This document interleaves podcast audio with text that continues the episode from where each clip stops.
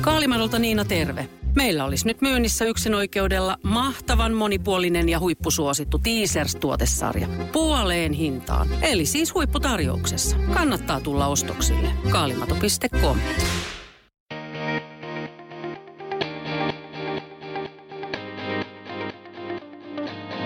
Tervetuloa Yksi Hyvinvointi podcastin pariin. Meillä on tänään juhlajakso, eikö se ole näin, Jukka? Kyllä, nyt päästään laittamaan upea loistokas kausi purkkiin. Season finale päätösjakson muodossa. Otetaanko yläfemmat sille? Kyllä, tämä on ansaan yläfemmat. Tänään tosiaan studiossa ei ole, ei ole vieraita, vaan tänään molemmat hostit paikalla. Eli minä Taneli ja co-hosti Jukka. Ja tosiaan upeata olla nyt tässä tämmöisessä juhlatunnelmissa tänään. Ää, viimeisen jakson juhlistamisen lisäksi niin tänään ollaan saatu myös teiltä paljon kysymyksiä koko tämän meidän kymmenen tai tätä ennen yhdeksän jakson aikana, mitä tätä podcastia on käyty, ja halutaan vastata parhaimpiin kysymyksiin, mitä teiltä on tullut. Kyllä, näin on. Eli tänään on semmoinen Q and A-jakso tulossa ja, ja tota, päästään keskustelemaan aika mielenkiintoisista asioista. Totta kai tähän tota, Viimeiseen, viimeiseen season-finaaleen kuuluu aina se, että on kovimmat cliffhangerit aina lopussa ja kaikkea muita vastaavaa. Niin, niin, niin. Kyllä, kyllä. Yllätyksiä, yllätyksiä. Kyllä. Naururemakkaa löytyy. Näin on, näin on. Tota, hei, me ollaan saatu paljon kysymyksiä. Mikä se ensimmäinen kysymys on? No, ensimmäinen kysymys oli, mitä oikeasti tullut aika monta kertaa meille, että mikä tämä yksi hyvinvointi oikeastaan on ja mistä tässä on kyse? Kyllä. Me tarvittiin vähän avata sitä ensimmäisessä jaksossa, mutta avataan, avataan tässä myöskin. Me uskotaan vahvasti siihen, että ei ole olemassa erillistä työhyvinvointia, vapaa-ajan hyvinvointia, ää, vaan on olemassa vain yksi hyvinvointi. Meillä on se yksi, yksi mahdollisuus. Me, kaikki, mitä me tehdään töissä, vaikuttaa vapaa-aikaan. Kaikki, mitä me tehdään vapaa-ajalla, vaikuttaa, vaikuttaa töihin. Ja sama myöskin koko eliniän aikana. Eli se, mitä me tehdään tänään, niin vaikuttaa kymmenen vuoden päästä. Kyllä, ja mun mielestä tässä korostuu hyvin tässä yksi hyvinvointikäsitteessä myös se, että jokaisella on se oma henkilökohtainen hyvinvointi. Se mm. tarkoittaa kaikille eri asiaa. Ja tässä podcastista ollaan haluttu tuoda nimenomaan teille vinkkejä, mitä voi ottaa omasta vinkkelistä meidän näistä podcast-jaksoista ja tuoda siihen tota noin, niin, omaan elämään.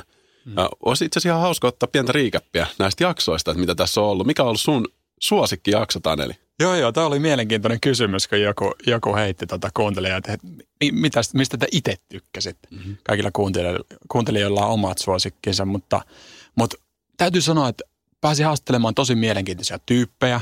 Ää, ää, jotkut oli tuttuja, jotkut oli, jotkut oli uusia tuttavuuksia, mutta itsellä jäi mieleen ehdottomasti haastatteluista, niin ehdottomasti Henrik Detman. Se oli jotenkin semmoinen vanhana koripalloilijana, niin semmoinen niinku koripalloura huippuhetki, kun pääsi, pääsi juttelemaan tota maajoukkojen, äh, Suomen koripallomaajoukkojen päävalmentajan valmentajan kanssa. Ja toki puhuttiin paljon muustakin kuin koripallosta, äh, lähinnä johtamisesta ja, ja tota, äh, kehittymisestä, hyvin erilaisista teemoista. Ja semmoista nimenomaan, että ei tarvitse olla huippu-urheilija tai valmentaja, että siitä ke, niin kuin saisi jotain irti. Kaikki varmasti saa siitä tosi, tosi paljon. Huikea keskustelu, hieno mies. Joo, mua kanssa on inspiroinut aika paljon semmoista yllättävät keskustelut, mm. mitä tämän podcast-jakson tai näiden jaksojen aikana on tullut. Ja yksi mikä oli, niin Jani Toivola. Joo. Että hyvinvointia vähän eri vinkkelistä, henkiseltä kantilta, just rohkeudesta ja siitä, miten voi kasvaa ihmisenä ja tuoda itteensä esille ja toteuttaa omia unelmia. Niin, niin se oli mulle tosi antoisa jakso. Joo, Jani, Jani kyllä pisti tota parastaa siinä, se oli, se oli hieno. Upea keskustelu kyllä. Mä tykkäsin, täytyy sanoa sun jaksoista, ehkä kaikista eniten Olli Sovijärvi-keskustelusta. Se oli, se oli niin kuin, Ollilta tulee aika, aika kontroversiaaliakin tota, ää, läppää välillä ja, ja hyvin niin kuin, ää, miten se sanoisi, konkreettista käytäntöön vietävää asiaa. Kyllähän tämä biohakkerointi on aikamoisella aallonharjalla ollut ja mm. päämedioissa myös. Ja Olli on kyllä hieno mies ja kovaa tietoa löytyy ihan lääkäritaustalla kaikesta. Mun, mun mielestä esimerkiksi avan, avannon fiilisteli ja mm. vaikka sen niin kuin palautumisen ja stressihallinnan miettiminen tuolleen mm. biohakkeroinnin näkökulmasta, niin se on kyllä ehdottomasti kuuntelemisen arvoinen, jos et ole vielä kuunnellut sitä jaksoa. Kyllä, rento kaveri myöskin.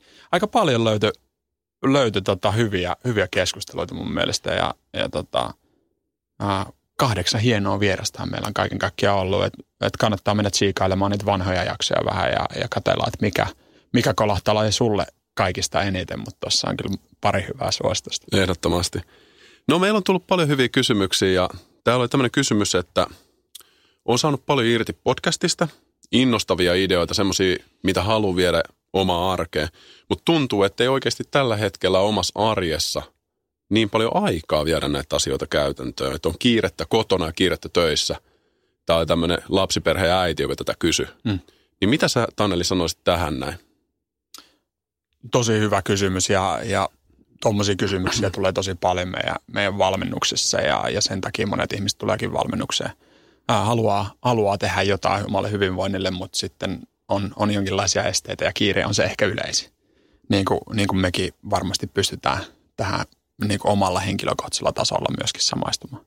Ää, mutta oikeastaan se, että, että kaikki hyvinvointiteot ei ole sama arvosi. Jotkut hyvinvointiteot on paljon arvokkaampia kuin toiset. Ja, ja kannattaa ehdottomasti keskittyä tiettyihin askeleihin ensin. Mä, mä aina lähden monesti siitä, että, että niinku, ää, palautuminen uni on saatava kuntoon ensin. Ja sitten voidaan lähteä miettimään muita asioita. Ja kun ne on kunnossa, niin sä pystyt tekemään automaattisesti paljon parempia päätöksiä sekä niinku ravinnon ja liikkumisen suhteen. Ja, ja lähtee just miettimään ehkä sillä kannalta, että, että niinku mikä, jos sulla on hirveä kiire, niin mikä sitten ei vie yhtään aikaa sulta. Lähtee tekemään muutoksia semmoissa. Voit sä nukkua... Tehdä asioita, että sä voisit nukkua laadukkaammin esimerkiksi. Voit sä, voit sä edelleenkin syödä, mutta syödä paremmin.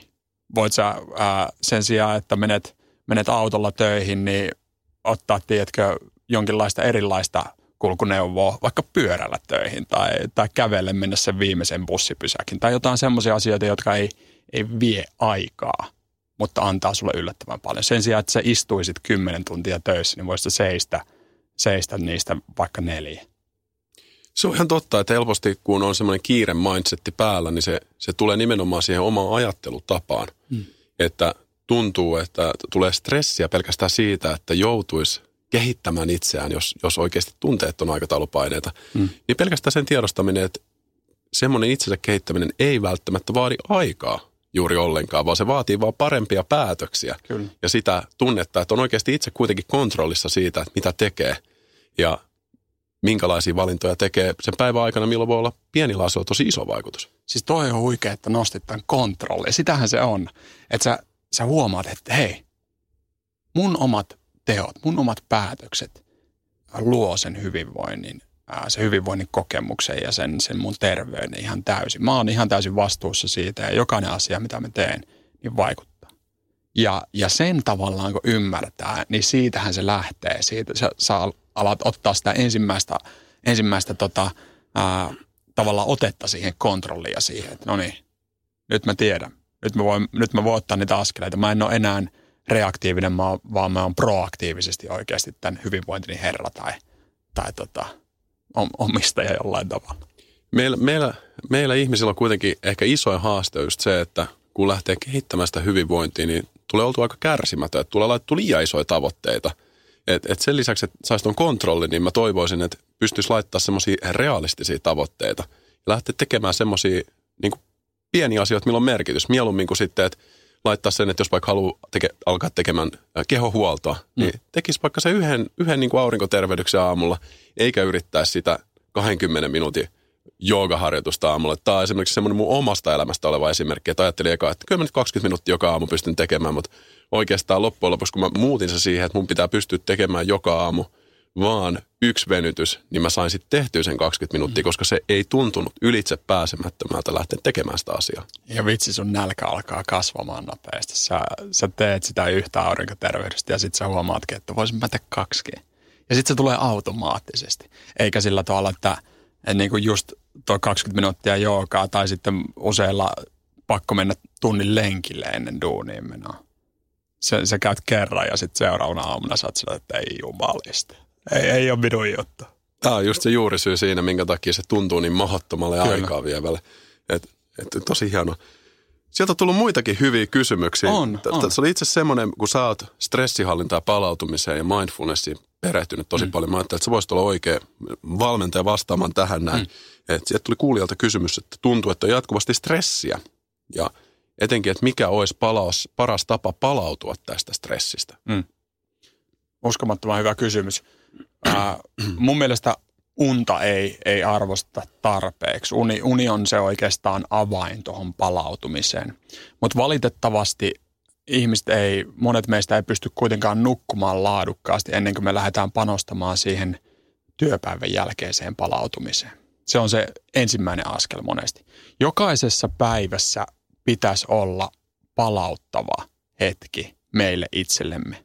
Se voi, se voi olla ihan mitä tahansa. Se vaihtelee, vaihtelee meillä niin kuin varmasti tosi paljon henkilöittäin. Se voi olla rauhallinen kävely, se voi olla niin kuin sanoit jo, joogasessio, voi olla leikkimistä lasten kanssa, ää, luonnosta, luonnossa hengailua, mindfulness-tauko, mit, mit, mitä ikinä se onkaan semmoinen, jossa sä koet, että sä oikeasti palaudut.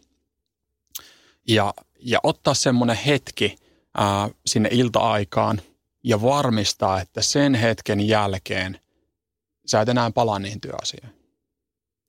Siinä vaiheessa sä, sä oot valmistautumassa siihen nukkumiseen jo. Sä et enää rasita ittees niillä, niillä tota, työasioilla, koska ne on sulla sitten huomenna pöydällä ja, ja sä pääst pala- palaamaan niihin. Tämä edesauttaa sitä, että sä palaudut paljon paremmin sen työpäivän jälkeen, mutta sitten myöskin siihen, että sä nukut paljon laadukkaammin sen yön ja sitten pystyt tekemään työssä paljon paremmin seuraavana päivänä. Ja, ja se on super tärkeä, tärkeä tehdä jokaiseen päivään, ei ainoastaan viikonloppuihin tai kesälomiin tai eläkkeelle, mm-hmm. vaan, vaan oikeasti jokaiselle päivälle. Mutta sen lisäksi, mikä vaikuttaa, mikä auttaa tosi paljon, paljon tässä työpäivän jälkeisessä palautumisessa, on ehdottomasti työpäivän aikainen palautuminen. Aha, sit, sitä on tutkittu ja se on havaittu, että tauottaminen töissä niin oikeasti vaikuttaa positiivisesti sun työtehoon ja luovuuteen ja oppimiskykyyn ja kaikkeen muuhun, mutta myöskin siihen, että minkälaisella energiatasolla sä lähet töistä tai lopetat työt. Millä, minkälaisella fiiliksellä, energiatasolla sä kohtaat esimerkiksi sun perheen tai, tai meet kauppaan tekemään päätöksiä tai, tai menenkö mä treenaamaan vai en. Ja, ja siitä lähtee sitten uskomaton joko semmoinen niin kuin positiivinen tai negatiivinen noidankehä myöskin. Tuo on kyllä hirveän hyvä. Mulla on ollut semmoinen tapa nyt tämän vuoden käytössä, että työpäivän jälkeen ja mä itse kirjaan ylös ne asiat, mitkä mulla on jäänyt te- tekemättä ja katon nopeasti, että mitä mulla on seuraavana päivänä tulossa. Niin mun ei tarvitse enää palata niihin asioihin illalla ennen nukkumaan menoa mm. tai jotain muuta. Mun mielestä se on ollut se, semmoinen, mi- mi- mihin pystyy niinku samaistumaan noissa sun molemmissa mm. vinkkeissä. Onko sulla itsellä ollut mitään tapaa just näihin liittyen, mikä on joka päivä toistunut samaan aikaan? No mulla on, mulla on hirmu tärkeä rituaali se, se, että kun mä lähden töistä, että mä saisin, saisin tavallaan rituaali, rituaalinomaisesti rutiinissa joka päivä karisteltua sen, että nyt mun kroppakin tietää, mieli tietää, että nyt työhommat jäi. Ja nyt tulee se toinen osa siitä päivästä. Ää, toki tämä ei ole yrittäjänä aina ihan täysin mahdollista, niin kuin, niin kuin ää, monet, monet tietää ja ei, ei myöskään monessa palkkaduunissa ihan samalla tavalla, mutta Mutta tota, kuitenkin se rituaali auttaa itsellä monesti ja, ja mulla se on ihan helposti se, että mä kävelen töistä kotiin ää, ja sitten mä tapaan, tapaan tota koira ja avovaimo ja sitten se on, se, se on niinku siinä. Se, siinä on vaiheessa, kun se tota, häntä alkaa heilumaan ja, ja tota, tulee se kahden minuutin rapsuttelusessio siinä, niin tota, kyllä se on semmoinen rituaali, että et, tota, Kaikki, kaikki jää siinä. Ja se, se voi olla näin helppo. Joillekin se on se, että sä jätät duunin vaatteet ja sä kuuntelet jonkun tietyn biisin tai, tai meet treenaamaan tai jotain muuta vastaavaa. Joku tietty juttu, joka auttaa sut karistelemaan ne muuta sieltä pois. Sehän voisi olla vaikka Yksi hyvinvointi -podcastin kuunteleminen kotimatkalla. Kyllä. Hienoa. Sitten tota, erittäin mielenkiintoinen kysymys. Mä fiilistelen tätä kysymystä ja, ja mä tiedän, että sä tiedät itse asiassa tästä jonkun verran. Niin siinäkin mielessä odotan innolla vastausta. Ää, nuori nuori tota, nais, tai nuorehko naishenkilö kysyi kysy tämmöistä henkilöä, että, tai tämmöistä kysymystä, että nykyään tulee juotua aika vähän alkoholia. Mutta silloin tällöin tulee lähdettyä kavereiden kanssa ulos ja, ja sehän tuntuu seuraavana aamuna. Ää, tässä on muutama hymiö myöskin vedetty päälle. ja, ja kysymys kuuluu, että miten tätä oloa voisi oikeasti helpottaa ja mikä, mikä nyt neuvoksi, koska tämmöisiä tilanteita olisi tulossa jatkossakin var, varmasti. Tämä on aika yleinen, yleinen haaste ja, ja itsekin olen huomannut tässä, että vuosien varrella alkoholista palautuminen on haastavoitunut. Hmm. Että jos ottaa useamman kuin muutama annoksen, niin se saattaa oikeasti tuntua. Ja tämä on tosi yksilöllinen juttu meillä myös, kuten tiedetään tästä aika usein jopa vitsailla, että kuka palautuu parhaiten. Mutta oikeastaan niin kuin mistä se johtuu se krapula, niin toki se johtuu nestehukasta, niin kuin tiedetään aika usein, mutta se johtuu itse asiassa asetaltehydistä, mitä muodostuu sitten, kun se etanoli palaa siellä meidän kehossa. Ja käytännössä niin kuin kaikista paras vinkki haisi se, että älä juo liikaa, mutta jos jossain rapujuhlissa tai vastaavissa tai firman kekkereissä ja siellä tarjotaan, niin ymmärrettävästi aina ei pysty siihen tai haluakaan sitä. Mm. Niin käytännössä kahden alkoholiannoksen jälkeen keskimäärin maksaa enää pysty neutralisoimaan tämän asetaltehydin vaikutusta. Se ei mm. pysty kamppailemaan normaalisti sitä vastaan niin paljon. Ja sen takia sitä toki maksan toimittaa kannattaa tukea, esimerkiksi syömällä. Että se, että jos ei juo tyhjää vatsaan, mikä on aika selvä vinkki, niin sitä kautta niin kun ruuasta esimerkiksi maksa saa vitamiineja ja aminohappoja, niin se pystyy tuottamaan tätä antioksidanttiglutationia, mikä pystyy vähän neutralisoimaan tätä asetaldehydiä. Se on ensimmäinen juttu. Sitten totta kai illan aikana kannattaa nesteyttää pikkuhiljaa. Mm. Että se on se vanha vinkki, että kun otat yhden drinkin, niin ota myös yksi lasi vettä. Mm. Tosi helppo, mutta semmoinen, mitä moni ei mieti, niin käytännössä sitä alkoholin laatu oikeasti voi parantaa myös sen krapulan osalta.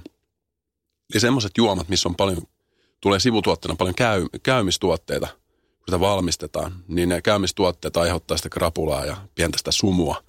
Niin käytännössä joku olut, siideri, viini on semmoisia, missä tulee paljon käymistuotteita. Mm. Ja käytännössä niiden vaihtaminen vaikka niin kuin kirkkaisiin alkoholeihin, tekee drinkkejä kirkasta alkoholi, al- alkoholista, etenkin vaikka niin kuin joku vodka tai tekila, gini. Mm. Jotkut viiskit voi olla tällaisia. Mi- mitäs sitten, jos tykkää jostain, vaikka nyt otetaan viini tai, tai bisse siihen, mm. niin minkälaisia viinejä tai, tai bissejä sitten kannattaisi, kannattaisi ottaa, jos kuitenkin haluaa ottaa sitä omaa lempijuomaansa? Ehdottomasti hyvä kysymys, että niin kuin, no sulfiitottomat viinit mm. on yleisesti parempia, jotkut alkuviinit, äh, biodynaamiset viinit, toki mä itse ainakin fiilistelen sitä mm. alkuperää, mutta se sulfi, sulfiitittomuus, niitäkin saa nykyään. Sitten jotkut, tiedätkö, yrttioluet, tämmöiset byyneroluet tai sitten muut yrttioluet, itse on päässyt niitäkin juomaan, huomannut, että ei tule krapulaa. Okay. Ja, ja se, se on semmoinen, mikä vaikuttaa kanssa. Ja sitten toisaalta esimerkiksi jotkut siiderit, niin ilmiselvää se, että et halua juoda niitä sokeripitoisia juomia. Mm. Tai sitten jos sulla on joku blandis yleisesti, niin ei olisi sokeripitoinen, koska se sokerihan heittää sun verensokeritasoja ja mm. vaikuttaa varmasti monella tavalla siihen huonoon oloon. Ja sitten sieltä tulee myös niitä ylimääräisiä kaloreita, mm. mitä ei varmaan, varmaankaan kukaan meistä sinänsä sokerin muodossa tarvitse, mm. varsinkaan mm. juhliessa. Joo, joo. Ja, mutta siis mitä, Ka- alle kaksi alkoholiannosta? Se olisi se, niinku, se olisi kaikista paras. Se olisi optimaalinen ja siis totta kai siis mun mielestä niitä muitakin terveellisempiä piristeitä voi mm. nauttia, kuten vaikka raaka suklaata. Mm. Meillä juhlitaan toimistolla aika usein silleen, että juodaan kombutsaa, mikä on tämmöinen, ei itse sieni, vaan tämmöinen tota noin, niin Venäjältä alkuperäisin tuleva niin kuin bakteeripohjainen siman tyyppinen juoma, mikä Kyllä. vähän piristää lisää energiaa. Skobi, joo. System of yeast and bacteria, mutta siinä mennään kyllä ehkä hifistelyn puolella aika paljon. Toki, toki siis silleen, mä luulen, että se seura on kaikista tärkeintä. Mm. Näinhän se alkoholin nauttimisessa on, että jos on paljon ihmisiä, jotka ottaa just sen maksimissaan kaksi annosta, niin on se aika paljon helpompaa nauttia siitä illasta, kuin mm. sitten, että ihmiset on ihan eri tasoilla siellä humalassa. Niin sen kyllä huomaa itse asiassa tosi, tosi vahvasti, että alkoholi, alkoholissa on vaikea päästä kaikkien siihen samalle tasolle. Joku vetää aina överiksi. Ja, ja tota, se, itse asiassa sen takiahan me ollaan jossain vaiheessa perustettukin tämmöiset holtittomat juhlat, jossa, mm. jossa niin juhlitaan vähän eri, eri meiningillä, just raakasuklaalla ja, ja, ja kahvilla ja, niin. ja muulla, Mut, mutta tota, piristeitä ne siinä, missä alkoholikin. Niin, siis me ollaan aikaisemmin järjestetty tosiaan tämmöisiä mm. alkoholittomia klubitapahtumia mm. ja se, se on ollut aika hauska kokemus, koska kukaan ei ollut humalassa sinänsä, mm. että siinä on, siinä on kaikki aika samalla tasolla ja sitten siellä on joutu paljon kahvia muun, muun muassa ja raakasuklaata ja muuta. Niin, ja kaverit voi vetää niilläkin. Mutta se on hauska, hauska koettaa vaikka tämmöisiä kavereiden kanssa tämmöisiä juhlia järjestää. Ja Kyllä. totta kai vielä vika juttu, minkä mainitsen, niin sanoin, että kannattaa syödä, ei kannata juoda tyhjää vatsaa, niin kanssa se, että mieluummin syö jotain edes, kun mm. ei se olisi yhtään mitään. Mutta sitten se, että saisi niin kuin monipuolista ravintoa.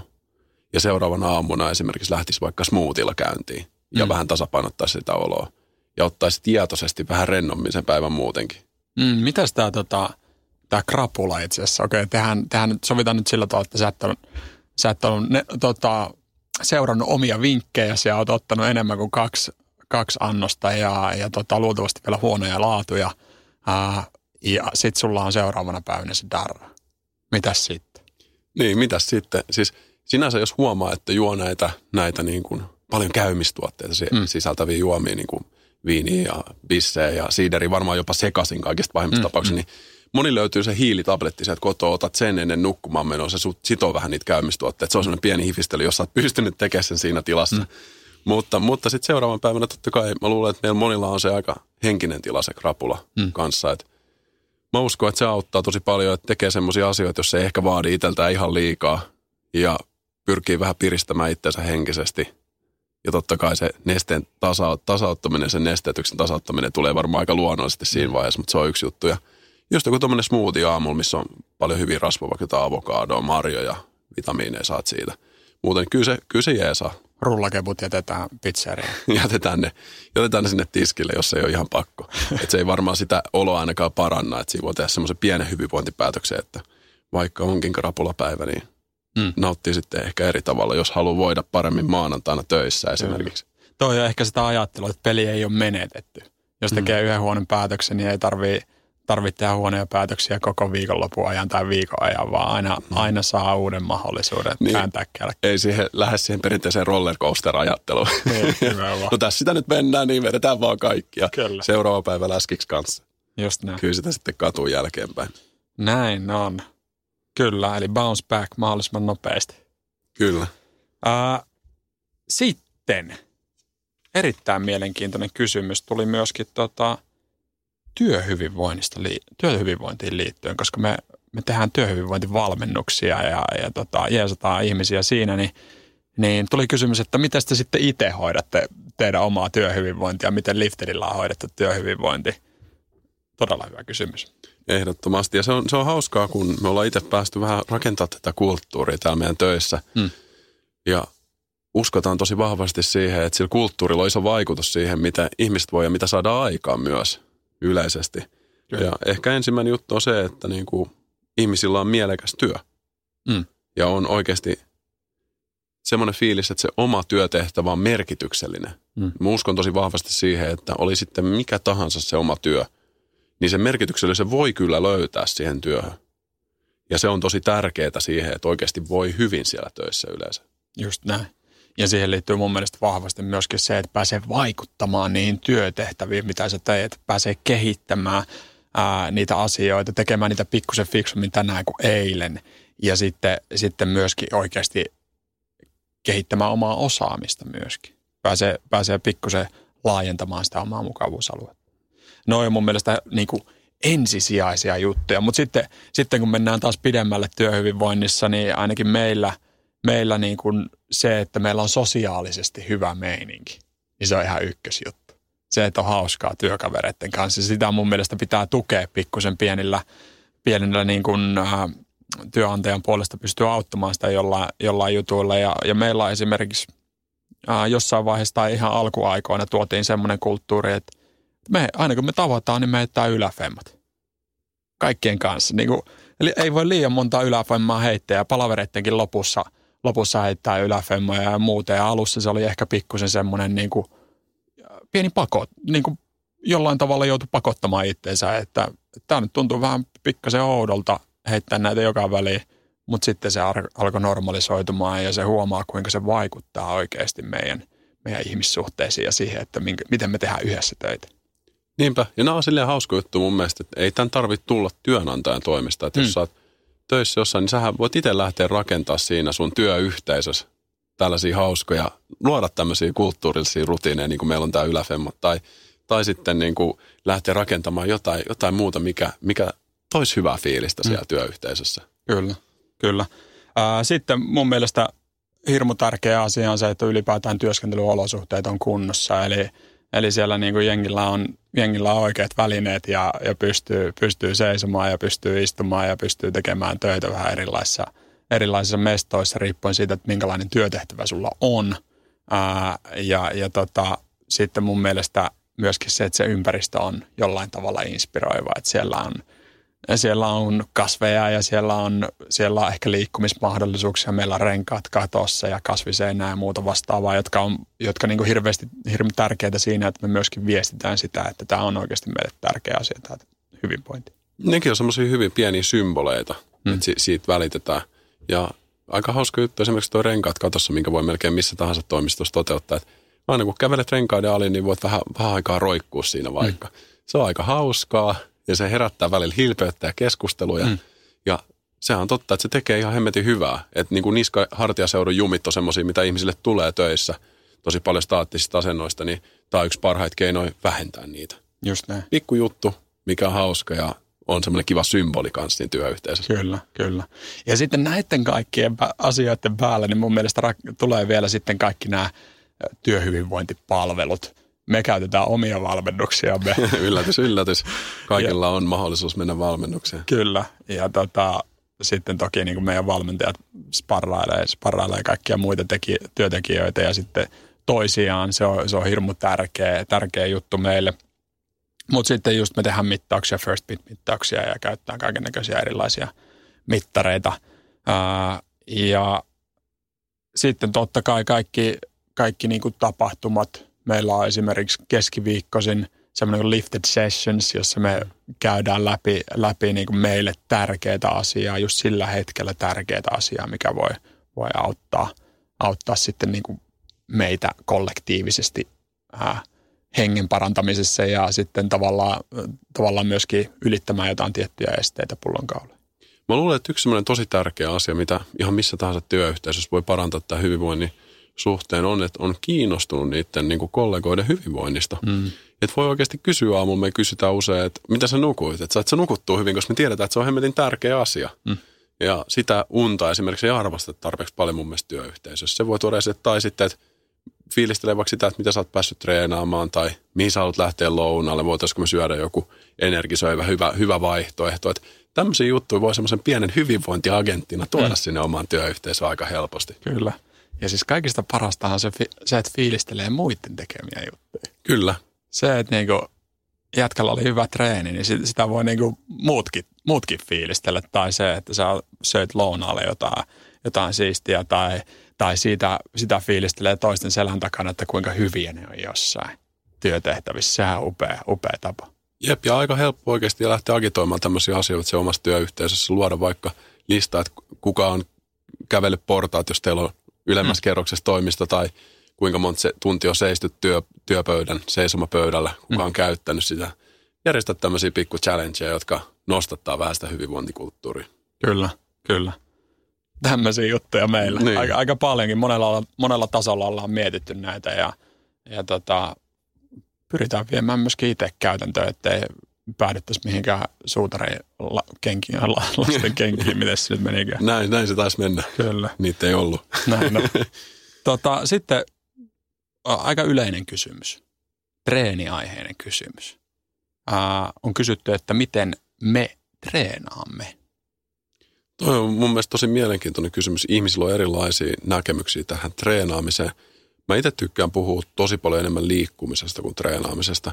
Et jos katsotaan vaikka pelkästään parikymmentä vuotta takaperin, niin ihmiset itse asiassa liikkuu paljon enemmän kuin nykyään, mutta nykyään ihmiset treenaa paljon enemmän. Et tuntuu, että kun meillä on tämmöinen suorittajakeskeinen kulttuuri, missä pitää aina saada paljon aikaa ja on kiirettä ja stressiä, niin myös se liikkuminen menee suorittamiseksi. Eli pelkäksi treenaamiseksi käydään tekemään hiitreenejä, crossfittiä ja muuta, missä ei ole sinänsä mitään vikaa, mutta jos mietitään oikeasti sitä, että mikä meidän päivän kokonaiskalorikulutus on tai mikä meidän toimintakyky on, että mitä me pystytään tekemään ja miten, miten, mikä meidän liikkuvuus ja muuta, niin se monipuolisuus ja semmoinen arkiaktiivisuus on tosi tärkeää. Ja semmoinen, että tekee niitä valintoja, että miettii sitä koko päivän liikkumista sen sijaan, että miettii sitä yhtä treeniä. Että vähentää sitä, että ajaa autolla joka paikkaa ja istuu koko päivä ja muuta, vaan enemmänkin sitten miettii sitä, että vois mä ottaa niitä pieniä valintoja, kävellä portaat, vois mä vaikka lähteä, jos mulla on ollut pa- pa- tosi stressaava päivä, niin palauttavalle koiralenkille kävelee tai muuten vaan kävelylle tai muuta. Et mä mietin sitä tosi paljon, että miten mä treenaan, että miten mä liikun, et mm. niin kuin lähtökohtaisesti. Ja mulle henkilökohtaisesti niin kuin monipuolisuus on kaikki kaikessa, että se on kiva päästä tekemään uusia asioita ja siinä mielessä jatkaa myös tätä oppimista, kun itsensä kehittämistä puhutaan tosi paljon tässä podcastissa, niin myös siellä liikkumispuolella niin on hauska tehdä virkistäviä erilaisia juttuja. Et esimerkiksi kun normaalisti teen tosi paljon tätä kehonpainoharjoittelua, mitä me myös valmennetaan lifterillä, niin se on mulla toki semmoinen pääasiallinen juttu, mutta mä tykkään nyt vaikka pitää mennä pelaa sulkapalloa tässä tällä viikolla, mm. käydä uimassa, niin koittaa erilaisia juttuja. Mm.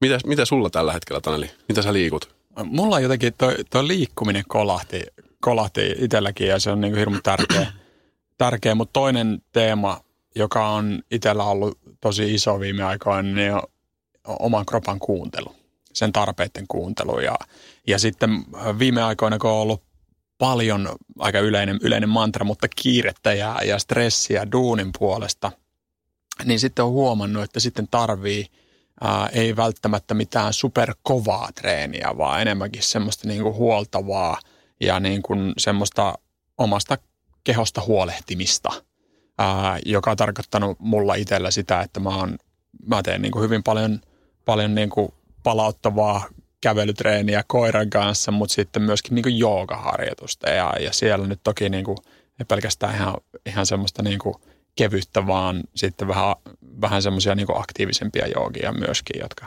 jotka sitten vahvistaa ja, ja tota, huoltaa kehoa samaan aikaisesti. Mutta jooga on ollut semmoinen tosi tärkeä ja, ja se nyt totta kai, kun tulee itse opetettua sitä myöskin, mutta mut sitten myöskin harjoiteltua, niin se, se on hyvä kombo.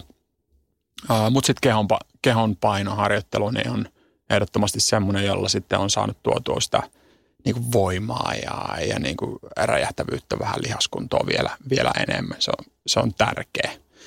Mutta on kyllä ollut semmoinen ajanjakso jakso itsellä, että on niinku ollut etenkin sitä huolenpitoa kropasta, eikä sitä, niinku, äh, miten se sanoisi, niinku superkehittävää ajanjaksoa. Et ne, ne menee vähän sykleissä välillä. Kyllä, ja itse olen huomannut myös tässä niinku kohtuullisen pitkän treenihistorian aikana tai liikkumishistorian aikana, että mikä on oma elämäni, niin jos sitä kovaa treeniä silloin tekee, kun on oikeasti tunteet on palautunut ja kyvykäs siihen, vaikka kerran viikossa tai kaksi kertaa viikossa, ja oikeasti palautuu siitä ja tekee enemmän sit sitä huoltavaa arkiliikkumista ja kevyempää kehohuolta ja muuta, niin kyllä ne pitkän aikavälin tuloksetkin on parempia.